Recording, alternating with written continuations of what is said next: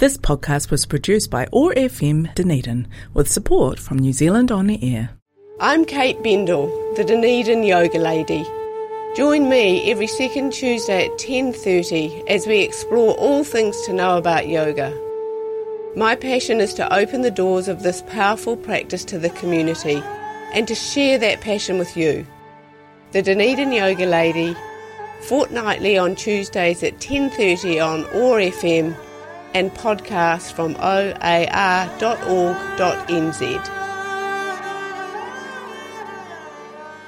Welcome to the Dunedin Yoga Lady. This is a show that obviously we're talking about yoga and yoga in its very broadest sense.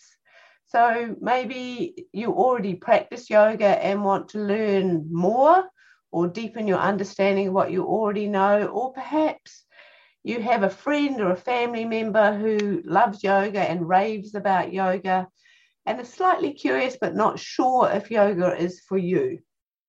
So, today we're going to talk about my favorite aspect of yoga.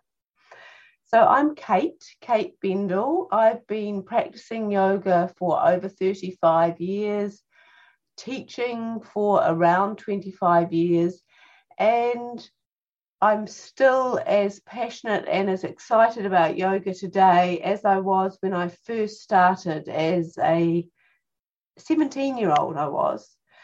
However, there has been an evolution, a change in my practice, which happens to most people who stay with any one discipline for some time. It evolves over time. And what I want to share with you today is where my practice has taken me, and it has taken me to the realm of chanting. So, initially, my practice, as most people's are, especially in the West, we usually start with the physical. Often we start a yoga practice by going to what we know as a yoga class, and we move and we breathe.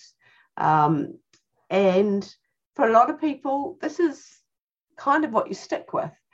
I was fortunate enough to have an experience that opened the door into traditional yoga.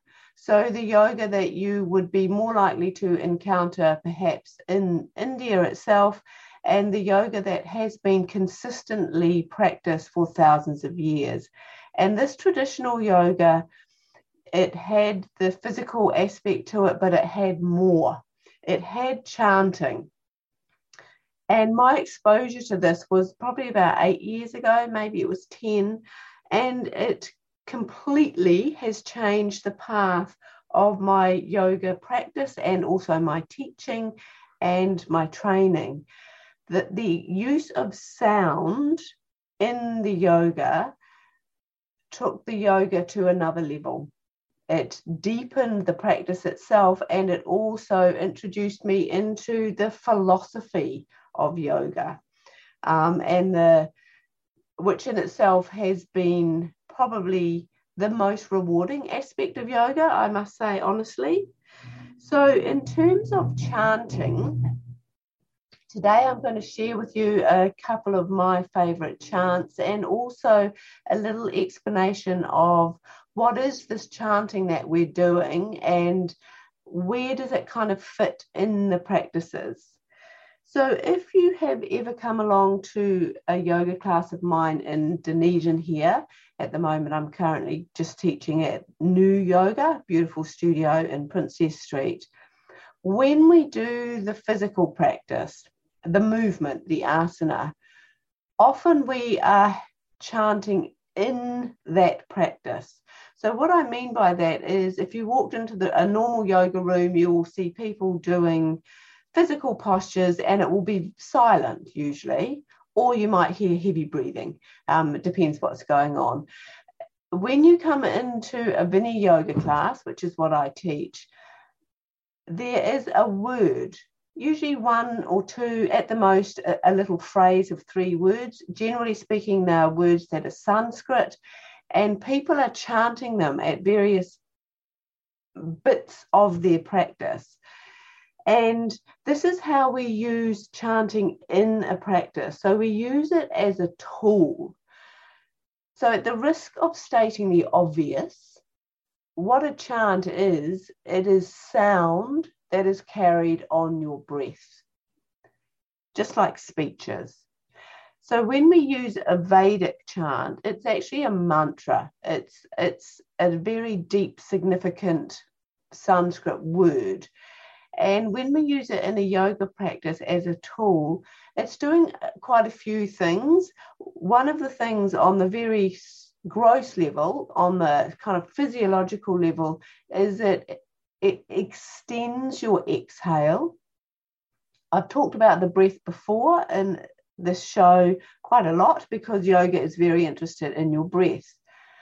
And when we can extend the in exhale, that's considered a very good thing. It's one of the goals of a yoga practice, actually, is to make your exhale longer. Remembering that the exhale is the breath that we're removing toxins.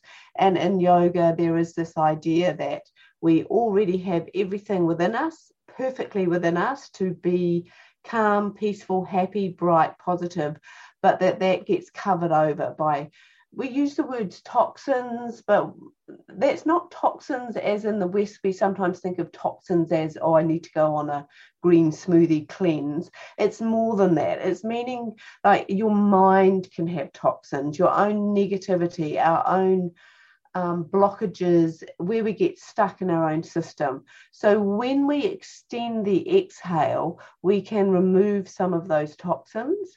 So chanting does that in a very, very easy way. Like you're not really aware when you're chanting that you're extending your exhale, but it, it is what happens. And what it also happens when you use it in a yoga practice is it gives your mind something to focus on. Again, I've already talked about how yoga is actually a practice of the mind. We're doing the yoga practice so that we can still the mind, because when the mind is still and calm, our true nature emerges. And for some people, having a chant that they can hear is just one extra tool to try and focus and slow the mind down. Maybe you can relate to the experience of you can be doing something, you can be actually doing your yoga, but your mind has wandered off. You can be thinking of something completely different. So if you have a chant to listen to, it is it gives your mind something to, to listen to and it also gives you a little reminder when you notice, oh, I'm not listening to my chant anymore. So it's like a wee thing to help you stay on track. What it also does, depending on what word that you're chanting, the vibration of that chant comes into your system. Remember, yoga is based on a, a model that you are more than muscles and bones and a physical layer that you have many dimensions as a human being and obviously we can't see them all but sound and vibration connects with all of them. And in fact sound is considered the most potent because it's vibration the v- most potent tool of yoga. And uh, i must say i was teaching a class on monday it was and it's a class for over 65s, and in that class, we're using chanting. And after the class, one of the students came up and said, Wow, that I really got very, very hot in that practice. It was not a hot day, and we none of us were getting hot from physical activity at all. We the movement was fairly gentle, but the use of sound can be very heating because it's that process of removing toxins. And so she she had a real time experience of actually how potent sound can be. So there's some of the reasons that we use chanting in our yoga practice. And depending on the word that's chosen the teacher will carefully choose the right mantra to go with the practice. We don't just randomly choose a word. Say, if I'm doing a practice that's based on that we're wanting to be energized and wake up the system, we would choose a chant, or I would choose a chant that is something to do with light or fire or something energizing and heating. And I would not choose that word if we were doing a chant that's in the evening, knowing that people want to go home and relax and go to bed, we would use a chant that maybe is more grounding or is more soothing. And so that's chanting within a yoga practice. And if you've never tried it, come and try it. It's it's really really amazing. And for for some of us in in our country, some of us are not used to making sound, and sometimes there can be a re- reservation about, oh, I can't sing. It's not about singing. You don't need to do it tunefully. It's not about making a sound that is pleasant. It's actually just allowing your own sound, your own vibration to come out. So that's one way that we use chanting. But also in yoga, there is a entire practice itself, which is the practice of Vedic chanting. And eventually, over time, this is where I have ended up going down the path of chanting. I'm currently training to be a, a chanting teacher, um, which is a fairly rigorous process. Um, so, before I talk to you about that, which I do want to talk a little more about that, I'm just going to chant for you, just so you have some sense of what is this chanting that she's actually talking about. And it's also the chant that I'm going to chant is the one that my lineage chants, and it calls for the blessings of the teachers in my lineage and divine forces. And often in India, this is a fairly standard thing to do before we embark on something new or if there's something an important endeavor or anything to do with sacred texts it is a fairly common thing to chant beforehand. And it also asks to remove obstacles seek protection and nourishment and asking for a sort of an auspicious beginning. So I'm going to chant this for you, and what you're listening to is a Sanskrit chant. And at the end of the show today, I will also be doing a forgiveness chant because understanding that I'm likely to make mistakes. You may not hear them because you maybe you don't know what it's meant to sound like, but it's a very precise chant. It's not like singing, like there's a lot of rules involved in here, and it's quite likely that I will make a mistake. So here we go. शुक्लां परतरं विष्णुम् शशिवर्णं चतुर्भुजम् प्रसन्नवदनं ध्यायेत सर्वविघ्नोपशान्तये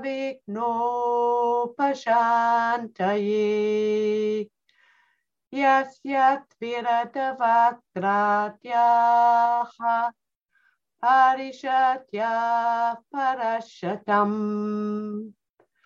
Vignan Nignanti Satatan Vishvaksenantamashaye Jnananandamayan Devam Nirmalaspatikakritim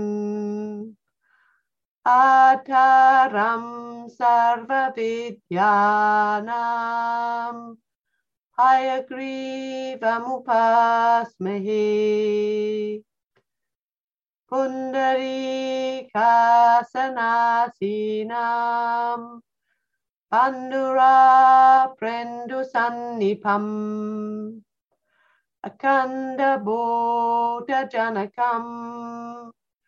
Akanda Bodha Janakam Hayagrivamupas Kurupyastat Kurupyascha Namo Vakamati Mahe Prinimahe Chatatratyao Dampati Jagadampati Shri Krishna Vagi Shayati Swarapyam Samprapta Chakrankana Pashasaram Shri Nut Narangendrayatau Samapitasvam Shri Krishna Maryam Guru Varyamidhe Virodhe Katike Mase Shatatara Kritodayam Yogacharyam Krishna Maryam Kuruvaryamaham Bhaji Shri Guru Pyo Namaha Harihi Om. So that is just an example of what Vedic chanting sounds like. So many, many cultures use sound as part of their spiritual practice. Um, and in the Indian tradition of yoga, sound, especially as embodied in the Vedas, Vedas, is exalted to a status second only to the supreme. It is considered sort of the ultimate practice in some ways so the Vedas, for those of you who don't know, are texts that it's a collection of prayers or hymns that have believed to have been revealed to ancient Indian rishis. Rishi is like a seer or a sage or a person who was in a very, very deep meditative state. And this vast collection of hymns is what forms the basis of Sanatana Dharma and is held to be very sacrosanct. sacrosanct. So that is um, why the process of learning them is not a casual matter. The process of learning them is done through this process called adhyayanam. And that is how I am learning. That is how millions of people have learned them for thousands of years. And it's an oral tradition. So, how we learn is you must sit with a teacher. So, there is this intimate relationship with the teacher, and the teacher chants, and you listen and you repeat back what you've heard exactly. And until you get it right, the teacher will uh, chant again and you repeat back again what you heard exactly. So it's very different than most of the learning processes that I've ever been involved in, I must say. It's very rigorous, but it's also something amazing happens in the process of this Adhyayanam learning process. It's the process in itself is like a meditation, like the mind becomes incredibly clear and still. And if it's not, you're not able to hear what the teacher is chanting and you make mistakes. So there's this immediate feedback in the process itself of the state of your own mind. Um, and I think that's one of the reasons that I'm finding it very rewarding is that it is kind of a, a, a deeper level than just doing asana. Also, it wasn't available for people to do this Vedic chanting until fairly recently, um, until probably TK Krishnamacharya, which is he's the lineage that I follow. He was a Brahmin and up until like 70 years ago, all the history before that date, the only people who were considered suitable to do Vedic chanting were Brahmin males. And so, for us now to be able to participate in this ancient tradition is a wonderful thing. Um, and Krishnamacharya opened the doors to Vedic chanting, not just because he felt oh i'm going to make that up like he he was a brahmin himself so of course he followed all the, the rules of being a brahmin but he found some references in the shastras the sacred texts that said in a time of crises uh, anyone who is interested may be taught Vedic chanting. And that was, you know, 60 years ago, 70 years ago. And in his perception, the world was in crisis then. And I think he may have been right. It's been in crisis since then, probably. And so now there are people like myself, Western students, female Western students, who are learning this process of Vedic chanting, and we are now teaching it to our students. Um, it's still not that popular, it's still not that well known because the learning of it's not casual, it's not something that's kind of easy necessarily. It does require a fair amount of discipline, but the rewards in it feel absolutely worth it for me. And one of the reasons for that is the mantras that are in Vedic chanting, they're powerful sounds. And when we pronounce them in the right manner, and they are so specific, it's pitch and it's the sound of every single syllable. When they're pronounced correctly and with the right intention, they produce specific vibrations within the body. And these vibrations have the ability to positively influence our physiological state. And they can therefore improve our physical, mental, and emotional health. And I would personally really attest to that. That has been my experience, and the students I work with, and my family members that I have taught chanting to, have all found that it has had an incredibly positive effect. So, what I want to finish with today, or come close to fin- finishing with, is my favorite chant. Out of all the chants I know, this is one of the earlier chants I learned, um, and I still love it. It's the chant of faith, and faith can be it's not just religious faith. Faith means anything that you have strong conviction in. And faith is what helps us get through when times are hard. So, this is the Shraddha Suktam that I'm going to chant for you. Om Shraddhaya Samityate Shraddhaya Vindate Havihi Shraddham Pagasya Mudhani Vachasa Vedayamasi Priyakushradhi Dadataha Priyakushradhi Didasataha Priyambujeshu Yachwasu Idamma Uditang Kriti yata deva asureshu shraddha mugreshu chakrire evam bhujeshu yajvasu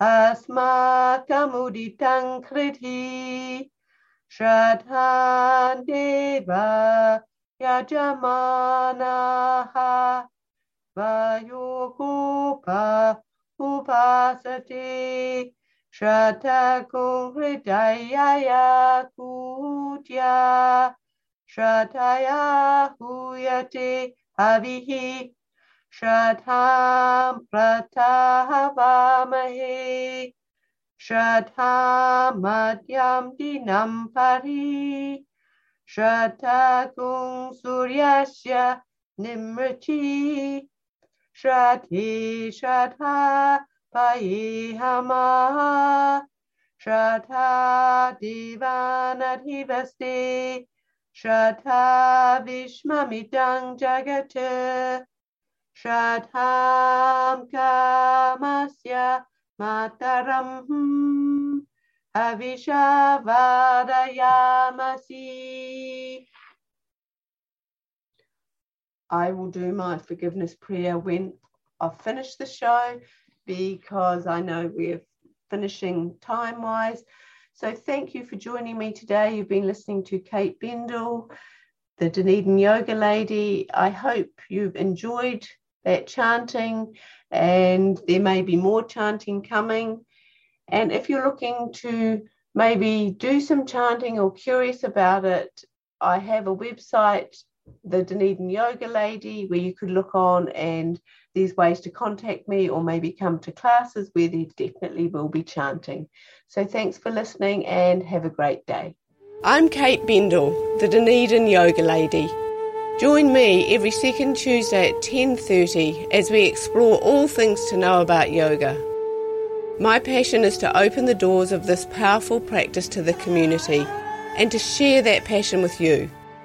The Dunedin Yoga Lady fortnightly on Tuesdays at 10:30 on OAR FM and podcast from oar.org.nz.